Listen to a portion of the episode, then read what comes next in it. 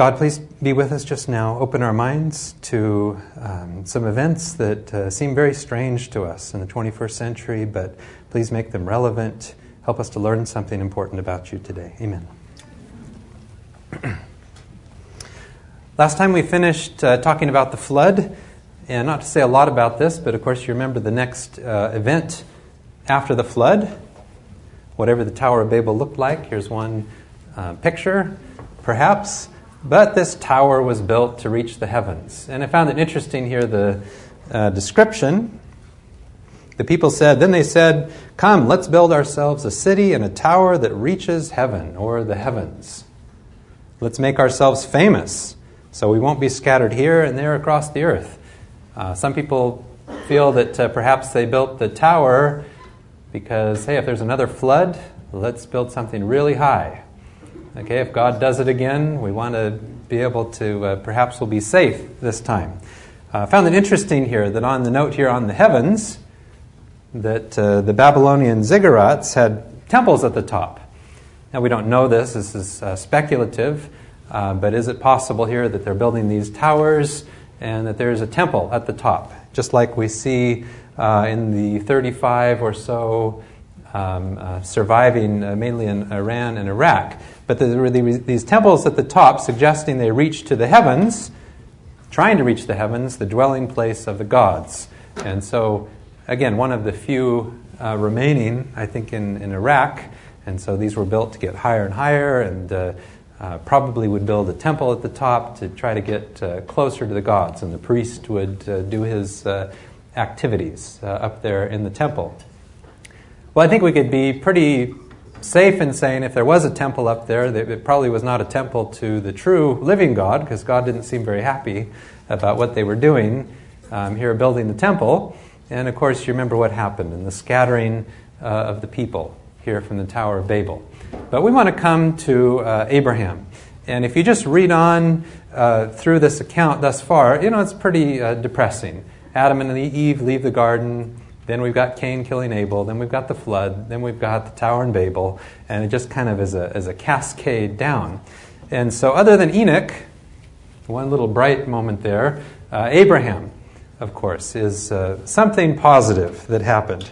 And we're going to talk about two stories today, but I want to keep coming back to this. How do we understand what are our principles for trying to put these stories together? Remember, we said we want to use the whole Bible, not just a little passage. We want to use the whole Bible to try to understand um, subjects. That's very important. The main thing we'll see from today is that we have to consider the time and the culture. Um, this is uh, uh, becoming uh, more and more uh, relevant um, to us trying to put this together. Even things like uh, the writings of Paul about uh, justification and sanctification and all of this. We need to understand what did that mean to the people in that time. You want to understand hell? For example? Well, what did it mean to the Jews? Talking about uh, this uh, garbage dump outside the city that was continually burning. What did it mean to them?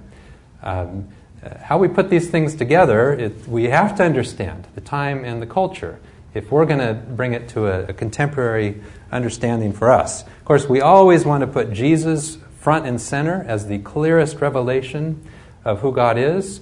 Uh, we mentioned last time that Jesus would come along and would say about things in the Old Testament, well, yeah, you've heard it said, an eye for an eye, a tooth for a tooth. Yes, it's in there. Uh, yes, I gave that rule, but no longer. Now love your enemies. Pray for them. Okay, so Jesus clearly came to do away with some things to uh, bring us to a clearer revelation. He is the clearest revelation of who God is. Remember, it's okay to ask questions, consider possibilities, change our mind based on new evidence and uh, that this is an individual thing. We don't rely on just others to tell us um, the way things are. Although, of course, if you've got a Greek Hebrew scholar, you want to try to you know, glean all of that uh, uh, important evidence, but it doesn't mean they're right about all of their theology. Now, on the point of taking the entire Bible to understand things, if we're just reading about Abraham, um, we miss a little nugget here if we don't read the whole Bible about Abraham. Because there's this incredible verse here in Joshua. You wouldn't think you're going to find anything about Abraham in Joshua. Uh, but listen to the words here. Joshua said to all the people, This is what the Lord God of Israel says Long ago, your ancestors, Terah and his sons Abraham and Nahor, lived on the other side of the Euphrates. And what were they doing? And served other gods. But I took your ancestor Abraham from the other side of the Euphrates River. I led him through all of Canaan and gave him many descendants. I also gave him Isaac. And the story goes on. Uh, but it is important that we see God here. Finally, he has a, a friend, someone who trusts him but God is bringing Abraham out of a family that was worshiping and serving other gods, uh, which would suggest that um, uh, had some things to learn about God. And uh, so uh, I think it's important to see this is who God is working with. And uh, we look back and we're shocked at some of the things going on with uh, Abraham and David, who had many wives, and some of the violent things that were involved in these stories. Well, God is, is working with these people. Okay, so Abraham goes out. And we want to consider two stories. The first relates to God's promise to Abraham and how he uh, declared that, yes, he really would fulfill his covenant. So the Lord took him outside and said, Look at the sky and try to count the stars. You will have as many descendants as that. Abram put his trust in the Lord, and because of this, the Lord was pleased with him and accepted him. And later on, Abraham was declared God's friend. Then the Lord said to him, I am the Lord who led you out of Ur in Babylonia to give you this land as your own. But Abraham, man of faith, asked, Sovereign Lord, how can I know that it will be mine? Okay, yes, great man of faith, but um, he wanted a little evidence. How can I really know? Okay, and listen, listen to what happened. God said, Bring me a cow, a goat, and a ram each of them three years old, and a dove and a pigeon. Abram brought the animals to God, cut them in half, and placed the halves opposite each other in two rows. Uh, it doesn't make any sense to us. Um, I mean, we, we don't have anything we can identify with in terms of why would something like this be done. But again, it gets back to we want to uh, try to understand what was going on in this time. How would, how would this be relevant um, to Abraham? Yeah, I suspect if you were to enter into an agreement with God, He wouldn't have you cutting animals in half and, uh, you know, to, um, to, to ratify something. But what did it mean to Abraham? Well, this is what happened. When the sun was going down, Abram fell into a deep sleep, and fear and terror came over him. Okay, why? The Lord said to him, Your descendants will be strangers in a foreign land they will be slaves there and will be treated cruelly for 400 years. And that's what happened. But I will punish the nation that enslaves them, and when they leave that foreign land, they will take great wealth with them. You yourself will live to a ripe old age, die in peace, and be buried. Okay, so he, he made this promise to Abraham. Okay, now here's what's uh, significant. If we read about uh, customs in that time, uh, this is what it meant to, to split the animals. Uh, it was common in Abram's day for kings to subjugate defeated enemies. But when you defeat an enemy, how do you assure yourself that the enemy will not rise up and fight you again? The way the people of Abram's time could make themselves feel safe was to require the defeated foe to sacrifice animals, split them in half, and walk between the separated halves. And this is what they would say May all of this and more happen to me if I do not fulfill my promise.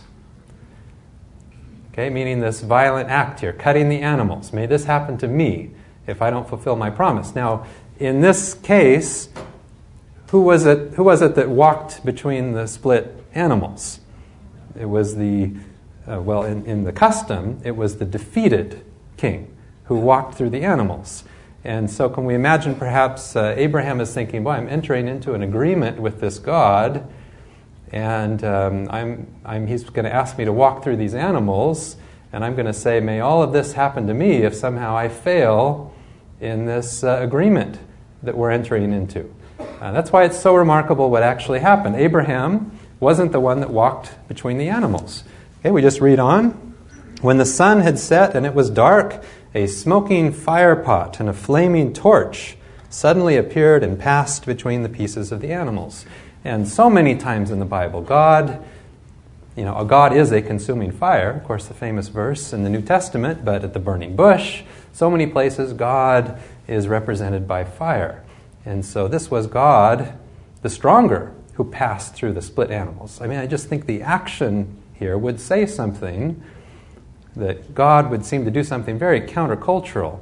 And that's kind of the, the theme of this Bible study. What we'll see is God is doing things we don't expect, but his actions are very calculated to try to uh, move the, the picture of God in a different direction. That the stronger would do what in the custom was something that the weaker did. And of course, we see that in Jesus, God in human form, the stronger, the strongest, who came as a servant. And so I think it ties well with this verse in Philippians that the attitude you should have is the one that Christ had.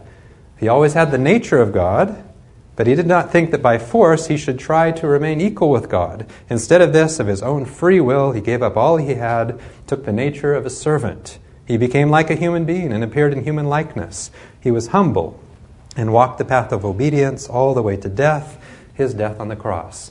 And there are just countless examples through the Bible of God condescending to serve, God the stronger, serving the weaker. And uh, this is just one of those examples here that God is the one that passed between the, the split animals. Well, just a couple of other uh, small little things that happen here along the way, because the other thing I want to talk about mainly is the sacrifice of uh, Isaac. But later on, God came and talked to Abraham, and Abraham hurried into the tent to find Sarah. Quick, he said, get three measures of flour, knead it, and make bread. Then Abraham ran to the herd, took one of his best calves. He gave it to his servant, who prepared it quickly. And meanwhile, God is out there. How long do you think it took, takes to uh, cook a calf? Probably takes a little while. And you imagine, what did God do? Did he stroll around a little bit? Did he just sit there for a couple hours? Um, kind of like what happened with Gideon, but I like to just imagine here that God comes down, I mean, and he kind of patiently waits for this calf to be cooked. Abraham took cheese and milk as well as the meat and set these in front of them. Now, God is not going to eat meat, is he? But then he stood by them under the tree as they ate. Uh, do you think God's, God uh, enjoys calf meat? Um, why didn't, uh, I mean, what do you think he commented to Abraham? The boy, is really tasty. Um, do you think he said, well, we have uh, much better meat in heaven? It's uh, much uh, more flavorful. I mean, I know I like to think, I mean, Jesus, after the resurrection, came back and ate fish with his disciples. And, um, you know, it was the custom. And so God here you know, accepted the hospitality of Abraham. But I like to think what it says about God. He didn't just say, hey, let's forget the calf, let me just snap my fingers and we'll have this wonderful spread of food that we enjoy in heaven. Um, he enjoyed the meal that uh, Abraham made for him. Yeah, hard to think about um, all of that, but again, God doesn't seem we, we tend to think God should rapidly fix, perhaps, uh, some of our misperceptions. This is a minor one, we wonder why God would tolerate things like polygamy so long. And uh, as we go through the next few books of the Bible, we'll see so many things where it just seemed like it was too fast for God to instantly bring people to the ideal. So he slowly uh, leads them along. Okay, another little uh, funny thing that happened here. Remember, God, Sarah's 99, and he says, No, you're still going to have a child. And Sarah laughed to herself and said, Now that I am old and worn out, can I still enjoy sex? And this can be translated uh, various ways, not only this way, this is how the Good News Bible translates it. And besides, my husband is old too. And then the Lord asked Abraham, Why did Sarah laugh and say, Can I really have a child when I'm so old? Is anything too hard for the Lord? As I said, nine months from now I will return, and Sarah will have a son. Because Sarah was afraid, she denied it. I didn't laugh, she said. Yes, you did. Uh, God replied, You laughed. And uh, we wonder, you know, was God uh, upset about this, that she laughed? Um, well, of course, we just read on. Sarah had a child and said, God has brought me joy and laughter. Everyone who hears about it will laugh with me. And read over to Hebrews 11, chapter of great men and women of faith. And of course, we read about Abraham and Sarah in there, even though Sarah laughed uh, when God said she would have a child. But now that brings us to, brings us to uh, the really difficult um, story here about uh, Abraham and Isaac. And um, if, if we don't try to put this in the setting of what was going on in the day, well, we, we end up typically uh, coming to an, an elaborate, uh, maybe understanding of the cross based on uh, what happened here with Abraham and Isaac, that uh, we represent Isaac, and that uh, God would have to uh, do something to us. Okay, but Jesus steps in, of course. God killed his son, and so we escape. Now, uh, I think there are some remnants of that that we could work with to understand uh, some important things, but I think that really misses uh, the important understanding here of what happened between Abraham and Isaac. And again, uh, just to read the words, God said, Take your son, your only son Isaac, whom you love, and go to Moriah. Sacrifice him there as a burnt offering on one of the mountains that I will show you.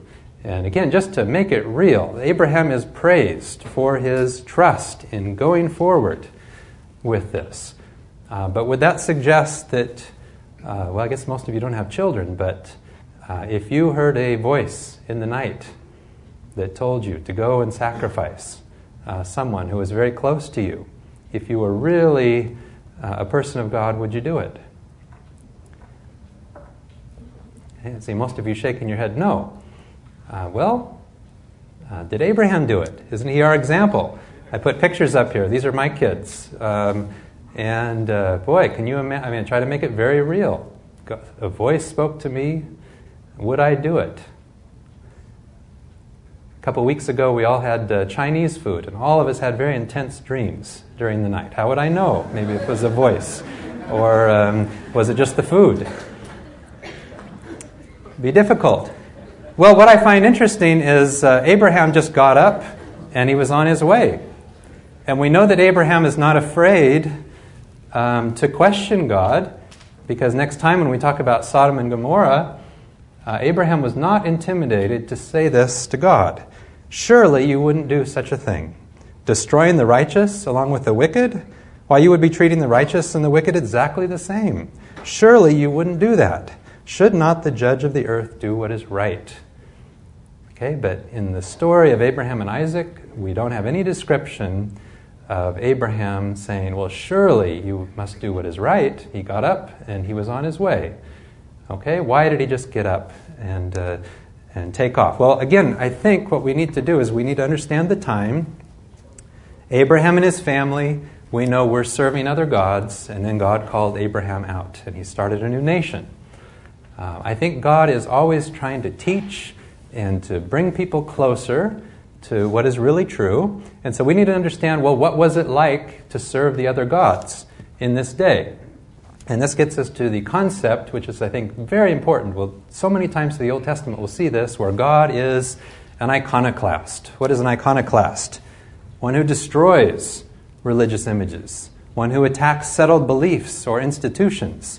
And C.S. Lewis talks a lot about this. He describes God as the great iconoclast, that he himself breaks the false images. And I think what God is doing in this story um, is he is holding up, elevating a belief about how the gods are.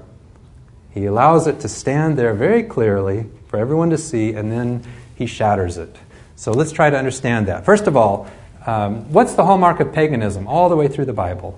Uh, if there's one feature of paganism, it is the gods are angry, they need to be appeased. Um, they need lots of flowing blood. Remember Elijah at the altar, the priests cut themselves uh, so that Baal would see lots of flowing blood. Child sacrifice, its appeasement, is the single hallmark of paganism. And I'll just bring up a couple of examples, goes all the way through the Old Testament. There's a kind of a weird story in 2 Kings.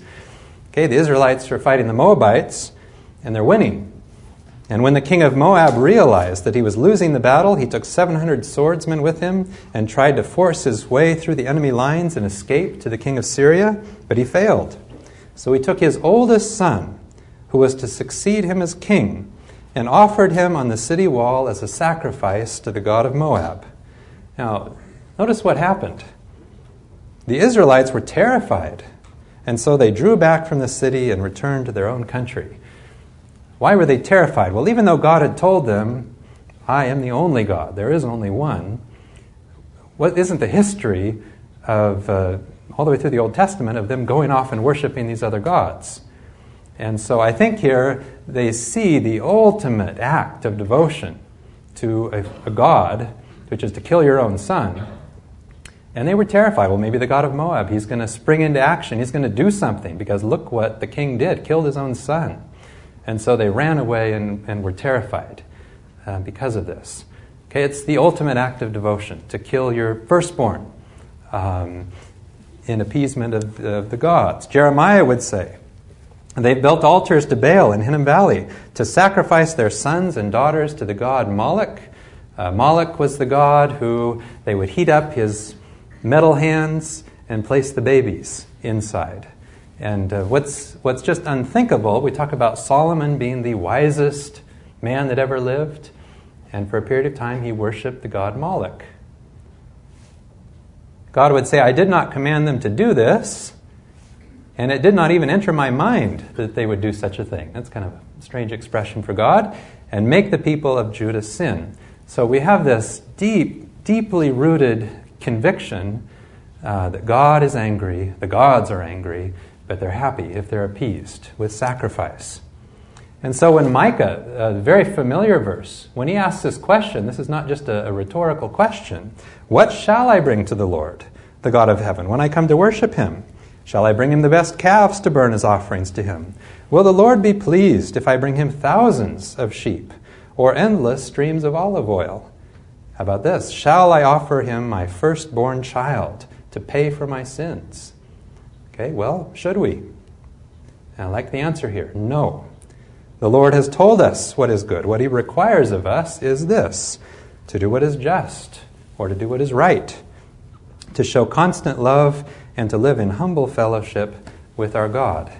And so um, God made the statement many times in the Bible hey, I don't demand sacrifice. That's not how you get right uh, with me.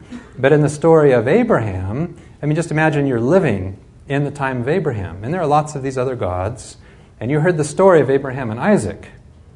Uh, wouldn't you say, well, there is one unique thing about the God of Abraham? Um, he certainly doesn't desire uh, sacrifice. He doesn't desire the death of a firstborn, at least. Okay, that would be a unique, distinctive belief about the God of Abraham. Okay, would make a very, very vivid, the story uh, would make a very vivid impression. And so we imagine Abraham here holding up the knife, and it is almost like, I mean, he's really willing to go through this. And we wonder if Abraham is thinking, well, I guess he's like all of the other gods. Okay, and then, of course, at, at that exact moment, as that image is just held there. We're all asked to believe is it really true? And then, of course, um, God stops Abraham, and, uh, and a lamb is provided. And so I think the point of the story is to say, I am not that way, and I will provide. And of course, God Himself provided the sacrifice, uh, ultimately in Jesus Christ. Okay, it would be a, a radically distinctive, different picture of God, the God of Abraham. Well, He doesn't desire uh, to be appeased through the sacrifice of our children. And so uh, these verses, they're so abundant. Uh, probably the best one here is Hosea 6 6, where God would say, What I want from you is plain and clear, just like Micah. I want your constant love, not your animal sacrifices. I would rather have my people know me than burn offerings to me. And Hebrew uh, poetry is not based on rhyme, but on repetition. And so when we look at these two lines together here, uh, I want your constant love, that goes with knowing me. Remember, eternal life is to know God. What does that mean? God wants a relationship. He wants to experience that relationship with us. He wants us to know Him uh, as a friend. And we contrast that with not animal sacrifices or burning offerings. And um, what I did, and I, I, I, struggled with whether to actually do this or not, but uh, our understanding of the cross, I mean, didn't the sacrificial system, was it not ultimately fulfilled in Jesus? Uh, but yet we often describe or sometimes subtly imply that the death of Jesus also was uh, an appeasement, which I think really reflects remnants of uh, pagan beliefs about God. And so, what I want to do is, in the next several verses, we're going to substitute all of the Old Testament verses about animal sacrifices, and we'll, we'll just uh, substitute here with the death of Jesus. And let's just see if this works. 1 Samuel 15:20. What is more pleasing to the Lord? To bring him the blood of his son or to offer obedience to his voice? Obedience is far better than sacrifice. Listening to him is much better than offering him the blood of his son. Now, we'll spend so much time uh, talking about the death of Jesus, which was absolutely necessary. No question. But is God happy if we offer him blood? Uh, was he appeased by the death of Jesus? Uh, let's read a few more. In Proverbs 21, do what is right and fair. Isn't that, aren't we seeing that so often? Hey, do what is right, treat people fairly. That pleases the Lord more than bringing him the blood of his son. In Psalms 40, this one is uh, very stimulating to think about here, but uh, the words, you do not want here for animal sacrifices, you do not want the blood of your son, you did not ask for the death of your son, or for sacrifices to take away sins. We sometimes suggest, well, we have better blood now. I mean, the blood of animals, now we have better blood, uh, the blood of uh, God's Son. Instead, you have given me ears to hear you. And so I answered, Here I am. Your instructions for me are in the book of the law. How I love to do your will, my God. I keep your teachings in my heart. Isn't that what God really wants? Psalms 50. I do not reprimand you because of the animal sacrifices, but let's say, I do not reprimand you because of the blood of my son, which you always bring me, but yet I do not need blood. Do I eat flesh and drink blood? Here is what I want. Let the giving of thanks be your sacrifice to God, and give the Almighty all that you promised. Psalms 51. You do not want animal sacrifices. You do not want the blood of your son, or I would bring it to you. The sacrifice that you desire is a humble spirit, O God. You will not reject a humble and repentant heart. Psalm 69. I will praise God with a song. I will proclaim his greatness by giving him thanks. This will please the Lord more than offering him the blood of his son. And finally, Amos 5. The Lord says, I hate your religious festivals. I cannot stand them. When you bring me the blood of my son, I will not accept it. I will not accept all this blood you bring me as offerings. Stop your noisy songs. I do not want to listen to your music any longer. Instead, let justice flow like a stream and righteousness like a river that never goes dry. If we are um, just in a, in a worship experience that uh, where we're just talking about blood and blood, and then there's nothing, no actions, no, we're not taking care of the poor, we're not caring about the people around us, is God pleased with that? Oh, we talk about blood. I had a medical student several years ago uh, who was kind of skeptical. He didn't come to any of the Bible studies, but he knew that I liked to uh, talk about this kind of stuff. And uh, he came up and said, Well, are we saved by red blood cells or platelets? And uh, I thought it was actually a pretty good question. Um, is there intrinsic power in blood? What does it mean? We talk about being saved by the blood. Yeah, I see some of you identifying uh, different things here on the slide. Well, you know, it, there, there is a strong, still uh, uh, description often about this. Uh, words of someone uh, quite famous today about the atonement, that God appeased his holy wrath against us. Well, we need to spend a long time talking about the cross. Uh, was God appeased at the cross? Well, let's talk about, uh, let's just bring up one verse here about Jesus and blood. What do you think about these words about blood? Jesus would say, If you do not eat the flesh of the Son of Man and drink his blood, you will not have life in yourself. Uh, is Jesus talking about cannibalism here? Of course not. But what does it mean? Those who eat my flesh and drink my blood have eternal life, and I will raise them to life on the last day. For my flesh is real food, my blood is real drink. Those who eat my flesh and drink my blood live in me, and I live in them. Uh, we'll have so much more time to talk about this, but uh, I would just suggest we've been putting the blood on the wrong place. as if the blood is a, a covering somehow to shield us. Uh, the blood needs to be on the inside. Okay, and the blood, I mean, God became a flesh and blood human being. The life is in the blood. We should not just associate the blood with the death. The, the death was the culmination of the life of Jesus. Uh, why did God become a human? Um, as we've suggested, eternal life is to know God. God came to reveal that He is trustworthy, that He is good, that we might, might enter back into a relationship with Him again. And so, just like you eat something, when you internalize um, God as revealed by Jesus Christ, every, every word and action, the, the, meaning of Jesus' death, it's like food, it, it permeates your whole body. And Jesus would describe here what does it mean to eat my flesh and drink my blood? Well, notice, they have eternal life. And he would later say, in very clear words, eternal life is to know you. Those who eat my flesh and drink my blood live in me, and I live in them. So to eat the flesh, drink the blood, I mean, this is intimacy. Okay, this is a union of uh, God with us. That's how the Bible ends, in a marriage, right? That's the whole point where, of God coming, is to bring us back into that uh, oneness uh, with Him. And so, um, just a few words here uh, on the atonement. Um, it's interesting about the atonement here. We might look it up in a current dictionary, and uh, we read that, well, it's a, a, a, reparation for an offense or injury, or to make amends. And that, that would suggest somewhat, uh, perhaps, of, of an appeasement uh, that maybe we should incorporate into the word uh, atonement.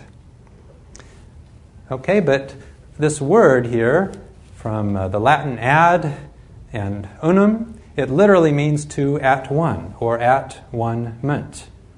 At one ment. And so when we look at how this was used back in the 16th century, and Shakespeare would uh, refer to this in several of his plays, uh, the atonement was two, two parties reconciling, coming together.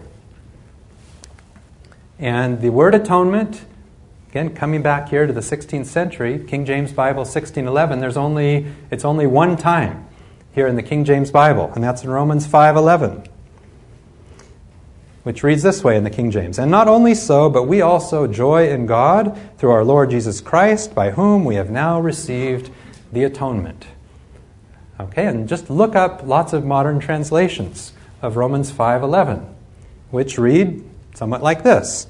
So now we can rejoice in our wonderful new relationship with God because our Lord Jesus Christ has made us friends of God. The atonement literally is the at one ment, it's the bringing of two things together and uh, friendship with God. And I think the biggest thing is if we, if we see Jesus as somewhat less than God, then we naturally begin to uh, imagine one person perhaps doing something to the lesser person. But Jesus was fully God. Uh, there's no split between God the Father and God the Son. They're one in heart, mind, and desire. Uh, God came in human form to reveal his love for us and to restore us back into relationship and friendship. And I don't think we find any element of appeasement in a description of the, of the cross. Uh, but we'll have to spend more time talking about that. Okay, let's pray. Father, once again, we are um, so thankful that you did come, that you did reveal such wonderful things to us about who you are a God who serves, God who's humble, kind. Uh, really shows us that we can trust the one with all the power. Help us to come to greater understandings of who you are. In your name we pray. Amen.